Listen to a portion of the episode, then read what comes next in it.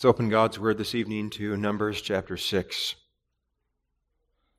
We'll read God's Word, first of all, from there, where we will read the first 21 verses. And then we will turn to Judges 13 and read the first seven verses. Our text will be verses 4 and 5. Number 6 is the outstanding passage that sets before us the laws regarding a Nazarite. This is the inspired and therefore infallible word of our God. And the Lord spake unto Moses, saying, Speak unto the children of Israel, and say unto them, When either man or woman shall separate themselves to vow a vow of a Nazarite to separate themselves unto the Lord, he shall separate himself from wine and strong drink, and shall drink no vinegar of wine or vinegar of strong drink, neither shall he drink any liquor of grapes, nor eat moist grapes or dried. All the days of his separation shall he eat nothing that is made of the vine tree, from the kernels even to the husk. All the days of the vow of his separation, there shall no razor come upon his head, until the days be fulfilled, in the which he separateth himself unto the Lord. He shall be holy and shall let the locks of his hair of his head grow. All the days of all the days that he separateth himself unto the Lord, he shall come at no dead body. He shall not make himself unclean for his father, or for his mother, for his brother, or for his sister when they die, because the consecration of his God is upon his head. All the days of his separation he is holy unto the Lord. And if any man die very suddenly by him, and he that and he hath defiled the head of his consecration, then he shall shave his head in the day of his cleansing. On the seventh day shall he shave it. And on the eighth day he shall bring two turtles, that is, turtle doves, or two young pigeons, to the priest to the door of the tabernacle of the congregation. And the priest shall offer the one for a sin offering, and the other for a burnt offering, and make an atonement for him, for that he sinned by the dead, and shall hallow his head that same day. And he shall consecrate unto the Lord the days of his separation, and shall bring a lamb of the first year for a trespass offering. But the days that were before shall be lost, because his separation was defiled. And this is the law of the Nazarite when the days of his separation are fulfilled, he shall be brought unto the door of the tabernacle of the congregation. And he shall offer his offering unto the Lord, one he lamb of the first year without blemish for a burnt offering, and one ewe lamb for the first year of the first year without blemish for a sin offering, and one ram without blemish for peace offerings and a basket of unleavened bread, cakes of fine flour mingled with oil, and wafers of unleavened bread anointed with oil, and their meat offering and their drink offerings. And the priest shall bring them before the Lord, and he shall and shall offer his sin offering and his burnt offering, and he shall offer the ram for a sacrifice of peace offerings unto the Lord, with a basket of unleavened bread the priest shall offer also his meat offering and his drink offering. And the Nazarite shall shave the head of his separation at the door of the tabernacle of the congregation, and shall take the hair of the head of his separation, and put it in the fire which is under the sacrifice of the peace offerings. And the priest shall take the sodden shoulder of the ram, and one unleavened cake out of the basket, and one unleavened wafer, and shall put them upon the hands of the Nazarite after the hair of his separation is shaven. And the priest shall wave them for a wave offering before the Lord. This is holy for the priest, with the wave breast and the heave shoulder. And after that, the Nazarite may drink wine. This is the law of the Nazarite, who hath vowed, and of his offering unto the Lord for his separation, beside that that his hand shall get, according to the vow which he vowed, so that he must do after the law of his separation. Now let's turn to Judges 13, where we will read the first seven verses. And the children of Israel did evil again in the sight of the Lord. And the Lord delivered them into the hand of the Philistines forty years. And there was a certain man of Zorah, of the family of the Danites, whose name was Manoah, and his wife was barren and bare not. And the angel of the Lord appeared unto the woman and said unto her, Behold, now thou art barren and bearest not, but thou shalt conceive and bear a son. Now therefore, beware, I pray thee, and drink not wine nor strong drink, and eat not any unclean thing. For lo, thou shalt conceive and bear a son, and no razor shall come on his head. For the child shall be a Nazarite unto God from the womb. And he shall begin to deliver Israel out of the hand of the Philistines. Then the woman came and told her husband, saying, A man of God came unto me, and his countenance was like the countenance of an angel of God, very terrible. But I asked him not whence he was, neither told he me his name. But he said unto me, Behold, thou shalt conceive and bear a son, and now drink no wine nor strong drink, neither eat any unclean thing for the child shall be a Nazarite to God from the womb to the day of his death. Thus far, we read God's word. The text for this evening's sermon is verses 4 and 5. Now, therefore, beware, I pray thee, and drink not wine nor strong drink, and eat not any unclean thing. For lo, thou shalt conceive and bear a son, and no razor shall come on his head, for the child shall be a Nazarite unto God from the womb and he shall begin to deliver Israel out of the hand of the Philistines. Last week, Sunday evening, we began a new series of sermons studying the life of the judge Samson. And as we make our way through this series, we will come to see various ways in which Samson was unique among the various judges. There are differences between him and the others. One of which we saw last week, in that we are given a record not only of Samson's birth, but the announcement of his birth. This makes him distinct because with all the other judges, we're introduced to them as adults when they come on the scene. But Samson, we're told about his coming before he's even born. And in that, he's a unique type of Christ, pointing us clearly to the birth announcement of our Savior Jesus Christ, that he would come and deliver his people from our sins. That was one thing that made Samson unique from all the other judges. And now this week we see yet another one of them, namely that Samson was a Nazarite. That's not true of any of the other judges in this book.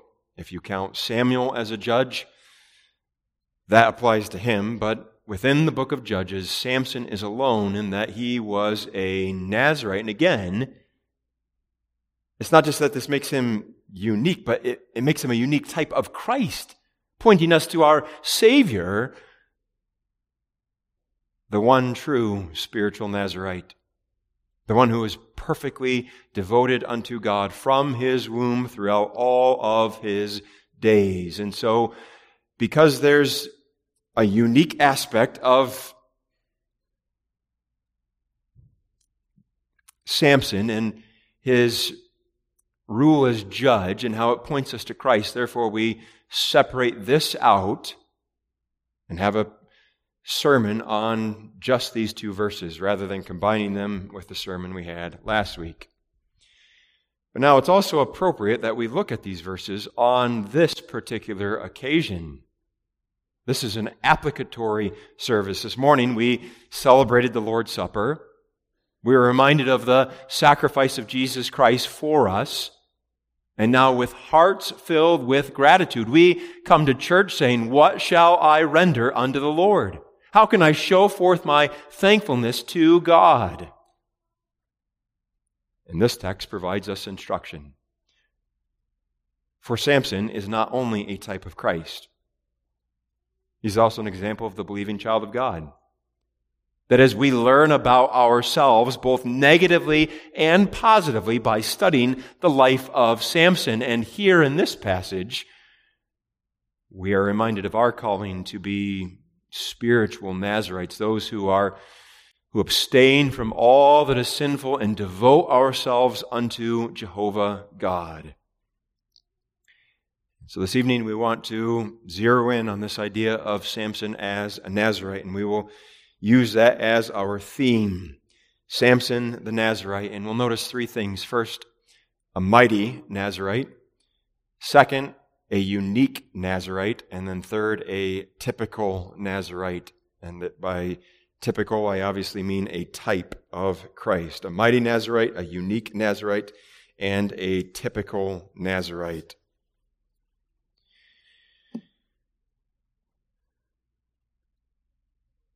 part of the word of the angel of the Lord to Manoah's wife is that the son would be a Nazarite unto God from the womb. And we do need to remember that this passage that we're considering, these two verses, are a part of the overall message that the angel of the Lord, that pre incarnate Christ, brought to Manoah's barren wife. He came to her at a particularly low point in Israel's history with the good news that God was about to raise up a deliverer and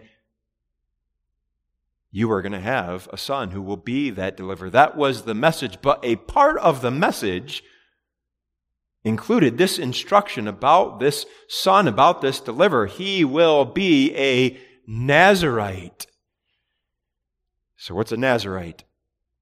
Well, a Nazarite was an Israelite who took a vow to abstain from certain things as an act of devotion unto God. A Nazarite was someone who took a vow to abstain from certain things as a part of his devotion unto God. And we say that in light of what we learn about Nazarites in Numbers chapter 6. As I indicated, Numbers 6 is the outstanding passage that teaches us about a Nazarite, and in it we see that a Nazarite was to abstain from three different things. First of all, from alcoholic drinks. Verse 3 He shall separate himself from wine and strong drink, and shall drink no vinegar of wine or vinegar of strong drink, neither shall he drink any liquor of grapes, nor eat moist grapes or dried. Nothing that would intoxicate the man. Nothing that would cause him to lose his inhibitions. If he drank too much, he was to abstain from all of it, even from the ingredients that would be used to produce an alcoholic beverage. That's what verse 4 is getting at. All the days of his separation shall he eat nothing that is made of the vine tree, from the kernels even to the husk. So, first, no strong drink. Second, there would be no razor to come upon his head. That is, he would not have his head, his hair cut. Verse 5 of Numbers 6 In all the days of the vow of his separation, there shall no razor come upon his head until the days be fulfilled, in the which he separateth himself unto the Lord. He shall be holy, and shall let the locks of his hair, of the hair of his head, grow. So that for an Israelite man, if he were a Nazarite, he would have been a very hairy man, long hair and probably a very full beard as well. No strong drink, no razor to cut the hair upon your head, and third and finally, no touching dead bodies. That's verse 6. All the days that he separateth himself unto the Lord, he shall come at no dead body. And that applied even if a, a close loved one, a relative passed away. Verse 7 says, He shall not make himself unclean for his father or for his mother, for his brother or for his sister when they die, because the consecration of his head, of his God, is upon his head. So a Nazarite was to abstain from these three things as an act of devotion to God. That's the whole point. It's not just saying no to these three things, but this was all symbolic of his separation from that which is sinful and his consecration, his separation unto God from a positive point of view. And we say that in light of the meaning of the word Nazarite. The literal idea of a Nazarite is one who is devoted, one who is consecrated, one who is set apart unto another. And that idea comes out in number six when we keep reading about, keep reading that word separation. He'll be separate from this and separate unto God. And in particular, we, we read in verse eight, all the days of his separation, he is holy, that is set apart unto the Lord, devoted unto his God. And as far as the abstaining from those different things, all of that was meant to point to and serve this positive consecration unto Jehovah God so that for the Nazarite he would abstain from any and all strong drink. Why? Well, because strong drink, alcoholic beverages, have as their effect when we drink too much that we lose our, we lose our self control. And we begin to do things, say things that we might not otherwise. And that's contrary to the Christian life, which includes as its calling the calling to be sober, to be temperate, to be self controlled. So, no strong drink with a view to maintaining that self control as an act of devotion to God. In addition, there was no cutting of the hair. Now, for myself, uh, I do not see particular symbolism in the, the no cutting of the hair. There are different commentators who have their different views and reading them. None of them had that ring of truth to them. And so, why no cutting of the hair? Well, when we read number six, it becomes fairly plain that the, the hair made a Nazarite very visible. So you could spot a Nazarite in a moment's notice so that not cutting his hair, therefore, was indicating that his private devotion unto God should so characterize the whole of his life that it manifests itself to others in the way that he or she lives. Let your devotion be visible to all. So, no cutting your hair. And then, third and finally, no touching dead bodies. Because for an old, an Israelite living in the Old Testament, to touch a dead body was to touch something unclean. That which defiled for a corpse is the very embodiment of the corruption of sin. And therefore, the Nazarite was to abstain from that as a part of his devotion, his consecration unto Jehovah God. So that the outward signs were meant to point to this spiritual reality. And so it would be for Samson. That's the point. We're not having a sermon on Numbers chapter 6, but we're having a sermon on Judges 13, where God where the angel of the Lord tells to Manoah's wife, verse 5, For lo, thou shalt conceive and bear a son, and no razor shall come on his head, for the child shall be a Nazarite unto God from the womb. Before he's born, Samson is set apart to be a Nazarite.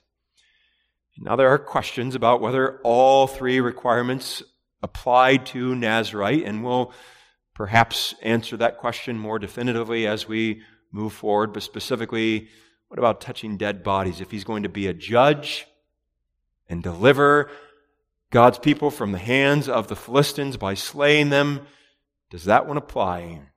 Perhaps we will answer that question as we move forward, but either way, it, regardless of what conclusion we come to there, the others did apply so that Samson grew up as a Nazarite. And it's important to see that he did do this, that he took this seriously. And it's important to note that because I think we often forget that about Samson. Because there's so much that we learn about him from a negative point of view that we can fail to see any of the positive. Our focus is on the fact that, well, later on, he, he will have his hair cut. He'll allow that to happen. And even before that, we see that he's not living a, as a spiritual Nazarite and that he keeps pursuing these ungodly women for, on account of his lustful desires. But that said, there is evidence that he sought to be faithful to this calling as a Nazarite. Because every indication is that he did guard his hair all throughout his life up until the end. And even then, he is so reluctant to divulge the, the, the secret. It's not until, as Scripture put it, puts it, that he was vexed unto death on account of Delilah's nagging that he finally tells her about his hair. He sought to be faithful to this calling to him, to be devoted unto God, and to show that by being, by abstaining from certain things. May God give us the grace to do the same. To abstain from certain things as a part of our devotion unto God. You see, we are called to be spiritual Nazarites, for God has set us apart as His covenant people. He chose us in eternity. He sent His Son, Jesus Christ, into this world to die on the cross of Calvary, to shed His blood on our behalf, and He sent His Spirit to live and to dwell within our hearts. We have been set apart, and now the calling that comes to us is to, do, to devote ourselves to this God of our salvation, to live for Him, to be consecrated positively unto our God. And that necessarily includes abstaining from sin, separating ourselves from that which is sinful as a part of our separation positively unto our God. We are to be spiritual Nazarites. So, how are we doing, congregation?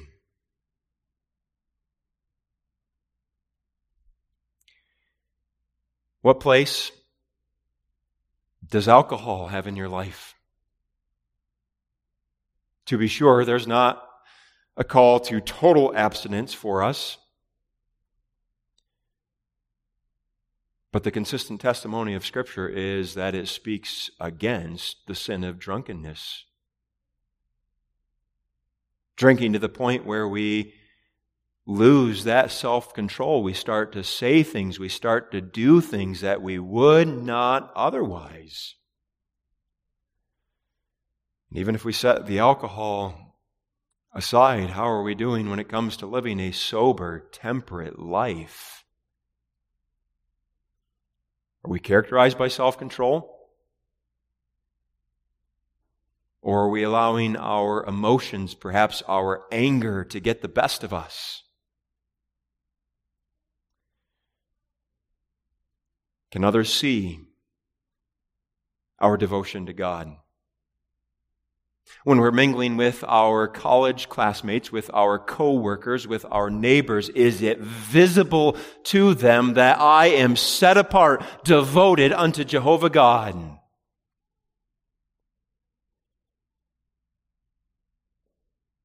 And are we keeping ourselves from things that are unclean? Things that are corrupt, things that defile us? What are we touching? What are we allowing to touch our ears, our eyes, to touch our hearts?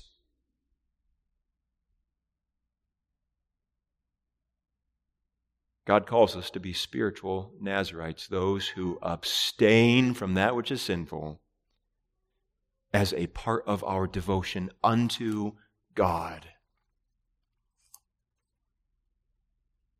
In congregation, we have good reason to live this way. Because remember, this is an applicatory sermon. So that the, the context of this sermon is the good news of the gospel that we heard this morning. Salvation in Jesus Christ, that he will receive all those who come to him in true faith. The good news that his blood was shed, his body was broken for us at the cross of Calvary. And now it's with gratitude, it's with thanksgiving in our heart that we need to receive this particular word and the, the reminder to live a life for God. So may God grant us the grace to do so. Especially because failures in this respect leave us powerless against our spiritual enemies. And I say that in light of the connection between Samson's strength and his success against the enemy and his being a Nazarite and his vow as a Nazarite. The two are indeed linked together. There's a reason this first point is not just a Nazarite, but a mighty Nazarite, a strong Nazarite. And the text itself links Samson's being a Nazarite with his might in delivering God's people from the Philistines. For verse 5 we read, For lo, thou shalt conceive and bear a son, and no razor shall come on his head, for the child shall be a Nazarite unto God from the womb. And now adds this, and he shall begin to deliver Israel out of the hand of the Philistines. And now we took that last part of verse 5 and we brought it into our sermon last week, but we must see that it's connected to what we're considering tonight. It's not until after Manoah's wife receives the instruction that Samson must be a Nazarite, that she's then informed he will be a deliverer. The two are connected. They go hand in hand. So that his strength, his might is wrapped up in is living the life of a Nazarite. And we'll see that near the end of our series. When Samson does allow his hair to be cut. He loses his strength. Not because the hair is what made him strong, obviously. The Spirit made him strong. We'll see that again and again and again throughout this series.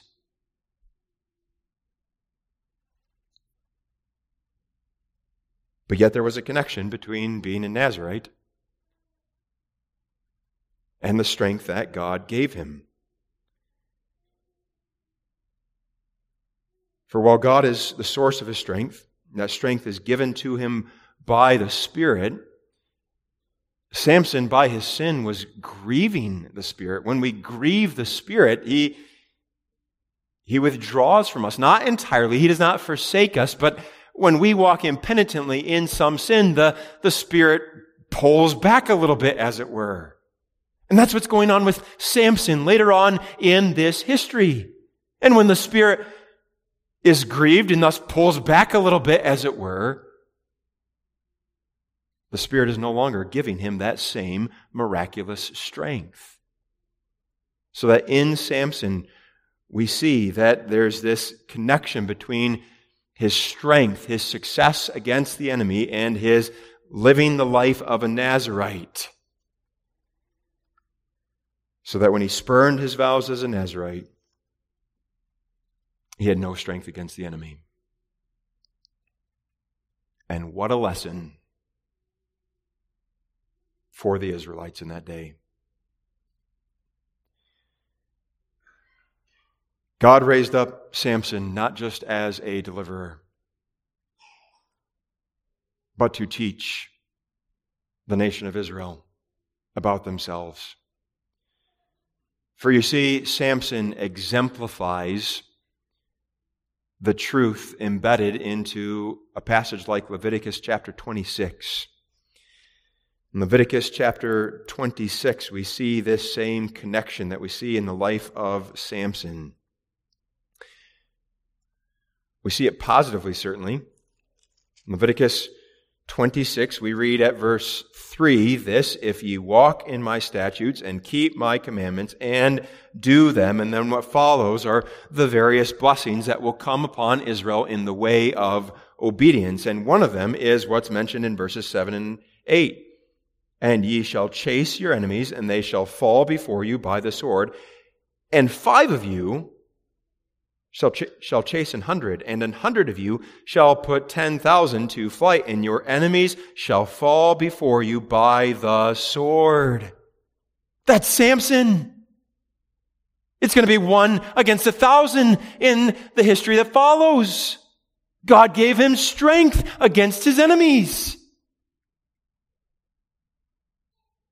But the flip side is also true. The, the negative is also true. And that comes out in the rest of Leviticus chapter 26. For example, in verse 14, we read, But if ye will not hearken unto me and will not do all these commandments, and here what follows are the, the consequences of their sin. One of them is verse 17. And I will set my face against you and ye shall be slain before your enemies. They that hate you shall reign over you, and ye shall flee when none pursueth you. And that too points us to Samson. Samson embodies this in his own life, so that Samson was really a, a visible reproof against the nation of Israel. For you see, it was not just the Nazarites who had the calling to abstain from certain things as a part of their devotion unto God. This calling came to all of them. For God set apart the entire nation as his covenant people. And thus the entire nation was to live for Jehovah God. But they had turned their backs on him. They were walking impenitently in the sin of idolatry, as we saw last week. So is it any wonder that at this point in their history, they are completely powerless against their enemies? This is the consequence for their sin. Through their apostasy, they lost their strength against their enemies. They had no success against them. And to help make this plain, why this was the case, God raised up Samson, who was both at the same time a judge and a Nazarite to show that Israel's strength was connected to her separation from idols and her devotion unto God. And that applies to us as well too.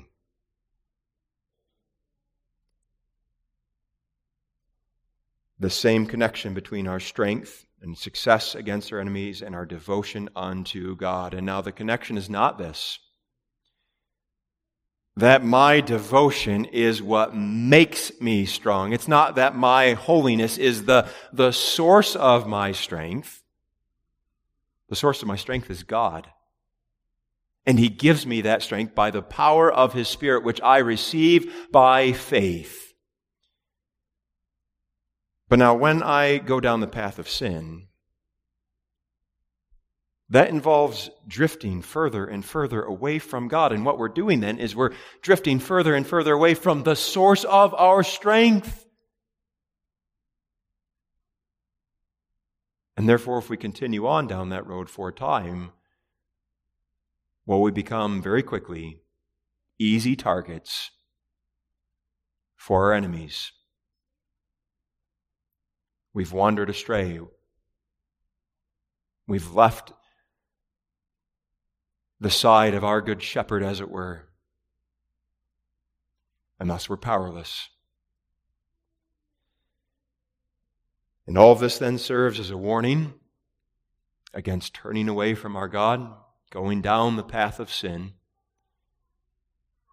and an encouragement to draw near to Him, to press close to His side in our devotion unto Him as spiritual Nazarites.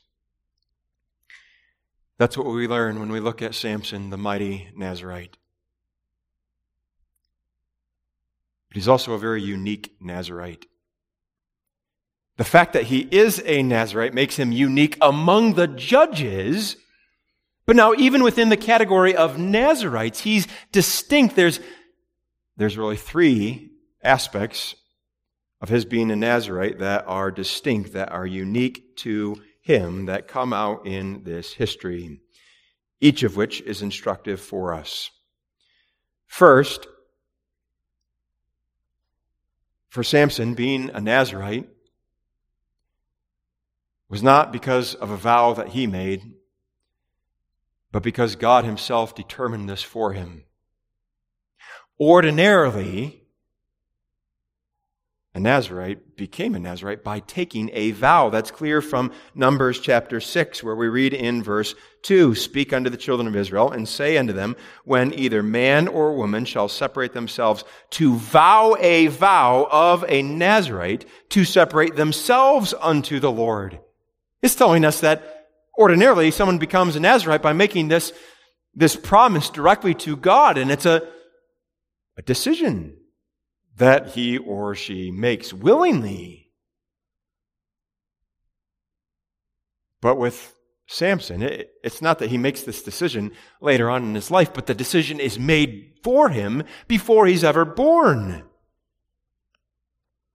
Because this passage that we're considering is the, the word of the angel of the Lord to Manoah's wife before Samson is even born. He's going to be a Nazarite. Now, that does not mean that Samson was unwilling in this. For as we've already noted, there is clear evidence that he sought to be faithful to his vows as a Nazarite. But that's true because God determined it so. God set him apart. And that's instructive because that's how it goes for us for all of God's people. Our devotion unto God, our separation unto Him, our sanctification is the result of God's determining that we will be set apart. He chose us in eternity to be His holy people. Now, again, this does not mean we are unwilling in this, but yet God's will is determinative, and it's a, because He has willed for us to be His people, set apart from sin, devoted unto Him, that He then works in us the willingness. He produces the desire within us. He works in us both the willing and the doing of a life of devotion, consecration unto God. So that standing behind Our devotion unto Him is His sovereign grace. That, first of all, is what we learn when we look at this history and the things that make Samson unique among the Nazarites. Second, he's unique among the Nazarites because his mother participated in this. Ordinarily, this was not the case. Because ordinarily, it's a decision that an adult is making. That an adult mate takes a vow, I'm going to be a Nazarite now, and therefore the parent is not involved in that. The parent can make their own vow, but the parent is not participating in the same vow. But it's different here. Because Manoah's wife, Samson's mother, is instructed to live accordingly. Verse 4 Now therefore beware, I pray thee, and drink not wine nor strong drink, and eat not any unclean thing. These words are addressed to Manoah's wife. She is to abstain from certain things as a part of her devotion unto God. And that makes Samson unique. And again, this is instructive for us. Because in this we see God's own purpose in giving to Samson an example to follow. So that when Samson grew up, he could see his mother's own devotion unto God. Now, admittedly, there are some who think that she abstained from those things only during the time of her pregnancy. Maybe that's true. I believe that this characterized her life so that when Samson is growing up, there's a model that he can emulate. And we can see God's purpose in this because God ordinarily uses godly parents to raise up godly children. This woman is going to be an instrument in the hands of our Redeemer for the spiritual good of her son. And so it must be for us as parents. Parents, our children learn so much by our example. They are watching us. And if what they see is us indulging in sin, if they see us constantly stepping over the line, well, very quickly they will learn to do the same. We must be a positive example for them. Learning to obey Jehovah God is hard enough as it is because our children, along with us, have that sinful nature that hates God, that hates the neighbor. And therefore, we must model for them what abstaining from sin, abstaining from idolatry looks like, and devoting ourselves entirely, completely, fully to our God looks like. And all of this is, all of this is to say that parents who desire their children to be holy must seek to be holy themselves, first of all. There are things that make Samson unique as a Nazarite. First, he did not take the vow, God decided it for him. Second, his mother participated in it. And third, he was be, to be a Nazarite for his entire life, from the womb until death. And again, that makes him distinct because ordinarily this was not the case. In Numbers chapter 6, we read again and again about the days of his separation. And then beginning at verse 13, we read about what happens when those days are fulfilled. Numbers 6, verse 13. And this is the law of the Nazarite when the days of his separation are fulfilled. That is, there's an end date, there's a completion, and then he can drink wine again, as the chapter goes on to say. But for Samson, it would be different. For as we read in verse 7, this is now Manoah's wife talking to Manoah, relaying what she learned. The end of verse 7 says, For the child shall be a Nazarite to God from the womb to the day of his death. It was not to be temporary, it was to be lifelong. And here again, there's instruction for us that for us, abstaining from sin and devoting ourselves to God. It's not a season of life. It's, it's not a, a part-time thing that there's, there's days of separation from sin and, and then I can go back to sin. No.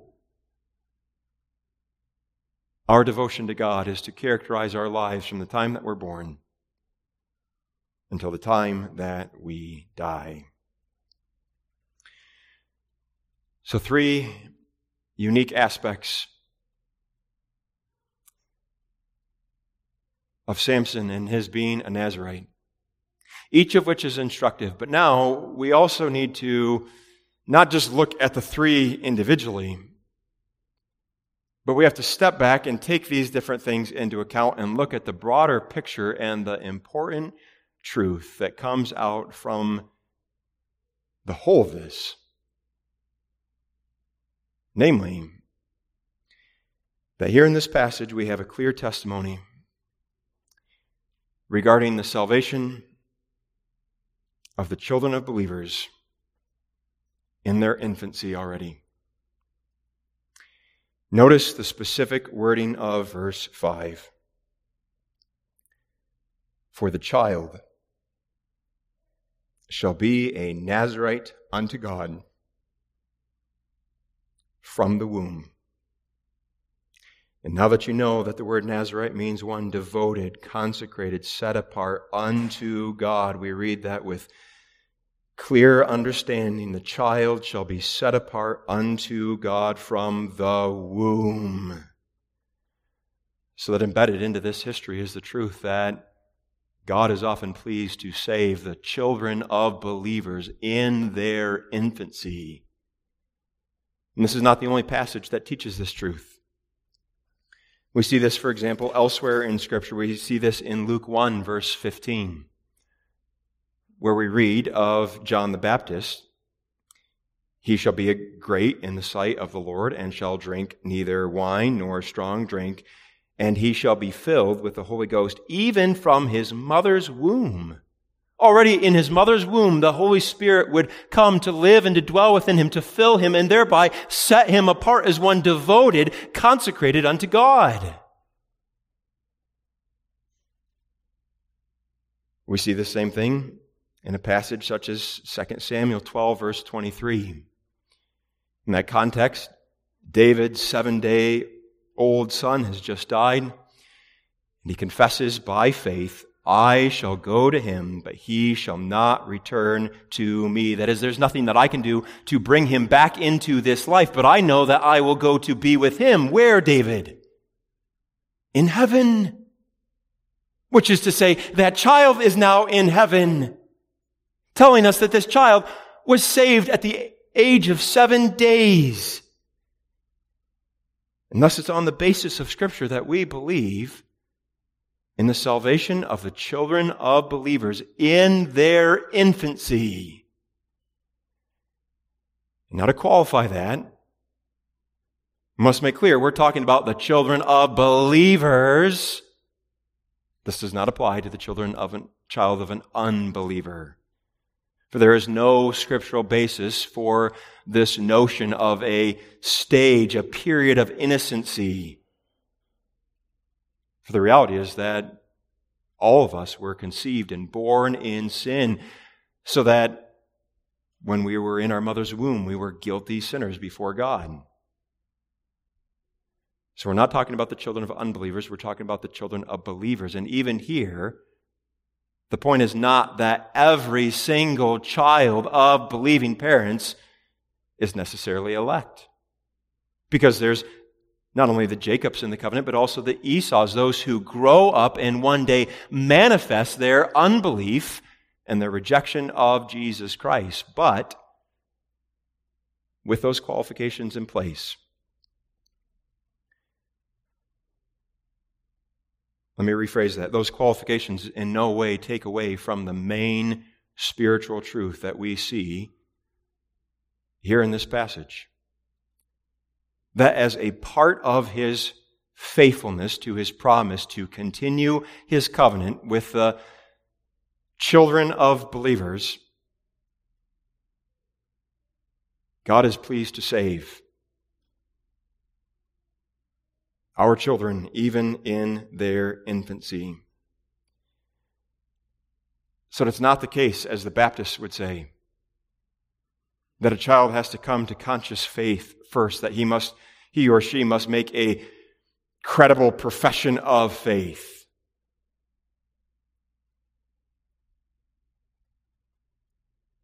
For as Scripture teaches us, for some of God's children already in the womb, they are full of the Holy Ghost. They've been given the faculty of faith, and thereby are fully united to Jesus Christ. So it was for Samson.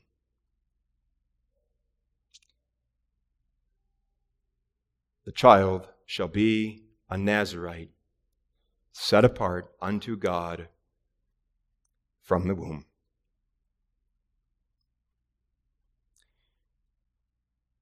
And we trust the same was true for Asha, Bethel, Ferguson.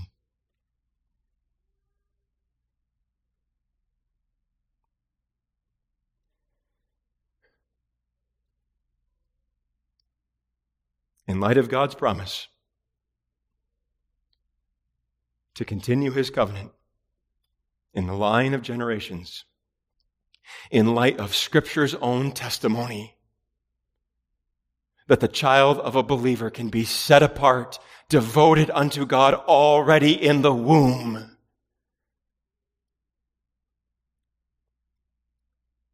We have no reason to doubt that Asha is now in heavenly glory. And in using that language, no reason to doubt, I am drawing from the Canons of Dort, Head 1, Article 17. Head 1, Article 17 says Since we are to judge of the will of God from His Word, which testifies that the children of believers are holy, not by nature, but in virtue of the covenant of grace in which they, together with the parents are comprehended. Godly parents have no reason to doubt of the election and salvation of their children, whom it pleaseth God to call out of this life in their infancy. And it's important to recognize that this is not some empty, sentimental attempt to comfort grieving parents. Canons 117 is a faithful summary of the Word of God so that there's real, solid comfort for parents who lose a child in their infancy. Whether that child had time to grow, to develop, to be a part of the family. Whether that child was taken already in the womb through a miscarriage. Or whether the child lived for three hours. As parents, on account of God's faithfulness to his own covenantal promise, we have no reason to doubt the salvation of those children. And we have that comfort because of the saving work of Jesus Christ, to whom all of this history points us. For you see, while Samson was a mighty Nazarite and a unique Nazarite, most importantly, he was a typical Nazarite, a Nazarite who was a type of Jesus Christ, a real Old Testament person who points us ahead to Christ and the salvation that we have in him. And specifically, Samson the Nazarite points us to Christ's life of perfect devotion unto God. Jesus Christ was the one true Nazarite.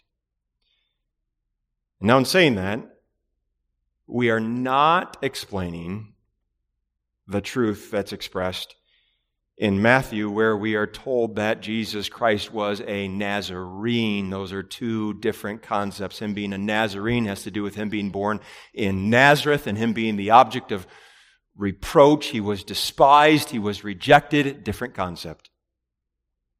What we're doing here is seeing that Samson is a, a shadowy revelation that points us to Jesus Christ as the one who abstained from all sin and lived a life of perfect devotion to our God. So that for him, was not a matter of the, the symbolism, but what we're interested in is the reality. It wasn't just an outward show, but this was internal. This was in his heart, and this characterized the whole of his life.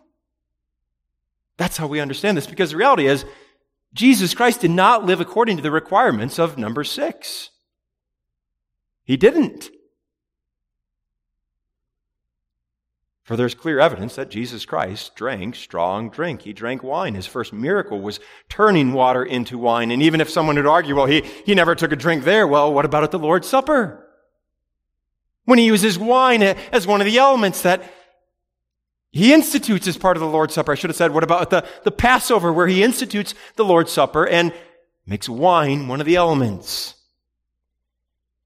Now, we do not know whether Jesus ever cut his hair. Probably he did. We cannot say anything authoritatively one way or the other, but we do know that he touched a dead body. We're told that explicitly. When he came to heal, to raise from the dead the daughter of Jairus, we are told explicitly that he touched her. So Jesus Christ did not live according to the requirements in Numbers chapter 6, but he, he was still the spiritual, the one true Nazarite because in Jesus Christ, we find the fulfillment of the, the spiritual truth that this is pointing us to. Abstaining from anything and everything that's sinful as a part of perfect devotion, consecration unto God. So that for our Savior Jesus Christ, not once did he ever drink so much that he lost his self control. And even when a strong drink was offered to him immediately prior to his crucifixion to dull the pain, he would not take it. And even if you set strong drink aside, in Jesus Christ, we see one who was always self controlled, sober, temperate, so that even in those times of anger, his anger did not get out of hand. It was a righteous anger. And so fully was our Savior devoted to, to his God, to his Father, that everyone could see it. It was visible. It was on display. There was no shadow of a doubt that this man was devoted to God.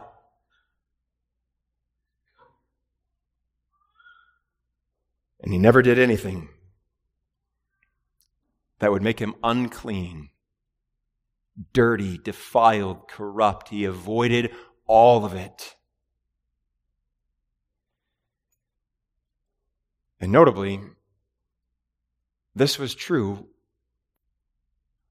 from his mother's womb already. Of Samson, we read that for the child shall be a Nazarite unto God from the womb. And oh, how that points us to the birth announcement of our Savior Jesus Christ.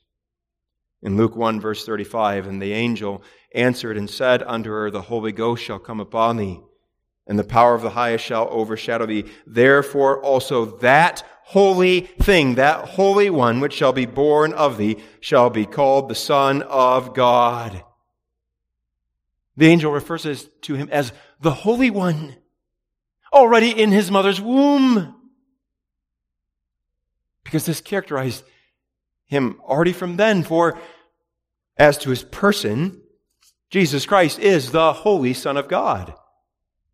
But more than that, even his humanity was holy in his mother's womb, for he was conceived by the power of the Holy Spirit, which included the work of the Spirit to shield the human nature from the corruption of Mary, from that being passed on to him. It included the work of the Spirit to sanctify, to set apart the human nature of Jesus Christ so that Jesus Christ was set apart, devoted unto God from his mother's womb. And it lasted all throughout his life. This was not just a season of life. This was not a part-time thing. But from the time that he drew his first breath until the time that he breathed his last and gave up the ghost, there were no moral failures. There were no spiritual breakdowns. But always, at all times, perfectly from the heart, he was devoted unto God.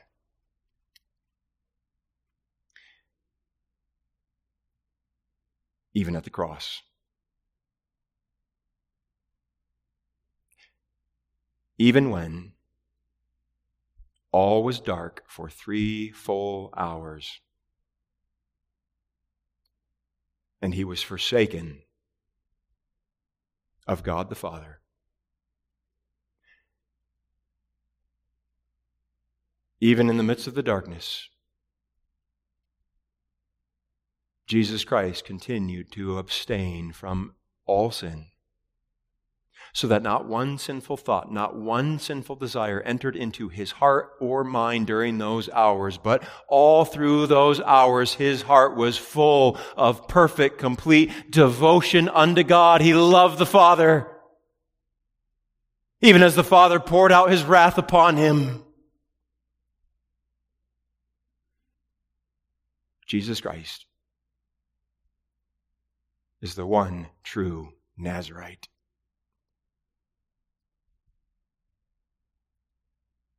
and thus he has saved us. We noted the connection between Samson being a Nazarite in his work to deliver. The two are tied together, and the same applies to Christ. It says the one who lived a, a life of perfect devotion unto our God, that Jesus Christ has saved us. For in his perfect devotion to God, he was obedient even unto the death of the cross. He paid the punishment that we deserve for our sins so that there's forgiveness. But more than that, his life of abstaining from sin and devoting himself to God, that's what's imputed to us as the basis of our justification. So that when God looks down from heaven upon us from a legal point of view, what he sees is that life of obedience. He sees the devotion of Jesus Christ transferred over to our account. That's how we can be right with our God. So that when we speak of Jesus Christ being the one true spiritual Nazarite, the point is not, well, here's a good example, now follow it. It's implied, but that's not the main point. The main point is, by his death, by his life, he has accomplished our salvation. And what is more, by his Spirit, sent to fill our hearts. We find in Jesus Christ the strength to now seek to live according to this word. Of ourselves, we are powerless. Of ourselves, we have no strength. But in Jesus Christ, by the power of His Spirit, He gives us the grace to abstain from sin, from idolatry, and devote ourselves to our God. Not only is there deliverance, not only is there strength, in Christ there's also the motivation. Now, here we circle back one last time to the fact that this is an applicatory service. The motivation is gratitude for all that Jesus Christ has done for us. So, with our hearts fixed on Him, with eyes of faith looking to our Savior, let us give thanks to our God, and may that thanks come to express itself in the life of devotion to the, God, to the great God of our salvation. Amen.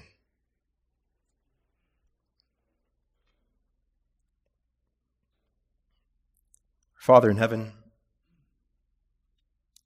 we thank thee for thy word.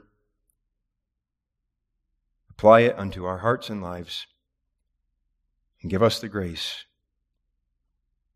to live lives of consecration, devotion unto thee. Hear this prayer for Christ's sake. Amen.